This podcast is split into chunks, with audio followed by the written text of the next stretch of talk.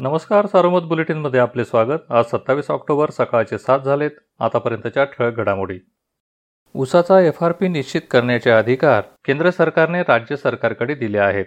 याबाबतची अधिसूचना केंद्राच्या अन्न व सार्वजनिक वितरण मंत्रालयाने जारी केली आहे. ऊस दर नियंत्रण कायदा एकोणीसशे सहासष्टच्या खंड तीनमधील तरतुदीनुसार हा दर केंद्र सरकार निश्चित करीत असे. मात्र आता केंद्राने यातून अंग काढून घेतले आहे.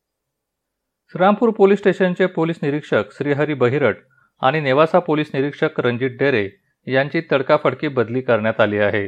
त्यांच्या जागी अनुक्रमे प्रशिक्षणार्थी आय पी एस अधिकारी आयुष नोपानी आणि अभिनव त्यागी यांची नियुक्ती करण्यात आली आहे. अवैध गुटखा साठा प्रकरणात मुख्य आरोपींवर कारवाई होत नसल्याने बहिरट चर्चेत होते. मध्यंतरी नाशिकच्या पोलीस महासंचालकांच्या पथकाने कारवाई करत शहरातील जुगार अड्डे बंद केल्याने शहर पोलिसांची कामगिरी चर्चेत होती. जिल्ह्यात एकही गुन्हा प्रलंबित राहणार नाही यासाठी विशेष मोहीम हाती घेतली जाणार असल्याचे नाशिक विभागाचे विशेष पोलीस महानिरीक्षक डॉक्टर प्रताप दिघावकर यांनी सांगितले. वाळू तस्कर आणि गुन्हेगारी टोळ्यांना तडीपार करण्याचे आदेश देण्यात आले आहेत. महिलांची सुरक्षा शेतकरी व सुशिक्षित बेरोजगारांची फसवणूक रोखण्यावर विशेष भर देण्याचे आदेश जिल्हा पोलिसांना दिल्याची माहिती त्यांनी दिली. दिगावकर यांनी सोमवारी जिल्हा पोलीस दलातील अधिकाऱ्यांसोबत बैठक घेत आढावा घेतला. त्यानंतर त्यांनी पत्रकारांशी संवाद साधला. जिल्ह्यात अनेक भागात पावसाने उघडीप दिल्याने शेतकऱ्यांनी पेरण्यांसाठी तयारी सुरू केली आहे. कृषी विभागाने आतापर्यंत रब्बी हंगामासाठी तेरा हजार पाचशे एकतीस क्विंटल बियाणे उपलब्ध करून दिले आहेत यात सात हजार चौसष्ट क्विंटल सार्वजनिक कंपन्यांनी तर सहा हजार चारशे सदुसष्ट क्विंटल खाजगी कंपन्यांच्या बियाणांचा समावेश आहे. जिल्ह्यात रब्बी हंगामासाठी साडेसात लाख हेक्टरच्या जवळपास सरासरी क्षेत्र आहे.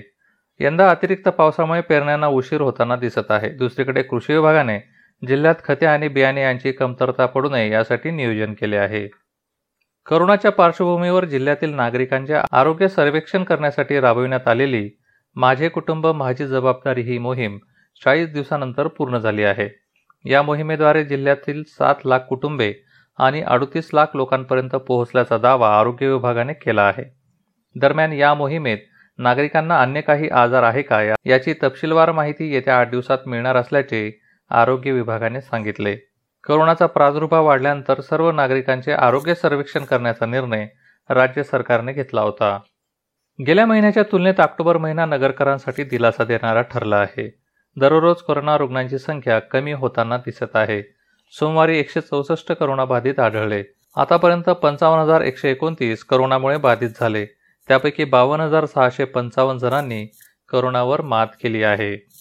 पाथर्डीत जमावबंदी आदेशाचे उल्लंघन केल्याप्रकरणी गुन्हा दाखल झाला आहे. वंचित बहुजन आघाडीचे नेते ॲडव्होकेट प्रकाश आंबेडकर यांनी दसऱ्याच्या दिवशी भगवानगडाच्या पायथ्याशी खरवंडी कासार येथे मेळावा घेतला होता. या मेळाव्याच्या आयोजकांवर गुन्हा दाखल झाला आहे. जिल्हा परिषद शाळांचा दर्जा सुधारावा यासाठी राज्य शासनाने तीनशे आदर्श शाळा विकसित करण्याचा निर्णय घेतला आहे. त्यानुसार जिल्ह्यातून तालुकाने आहे प्रत्येकी एका अशा एकूण चौदा शाळांची निवड करण्यात आली आहे.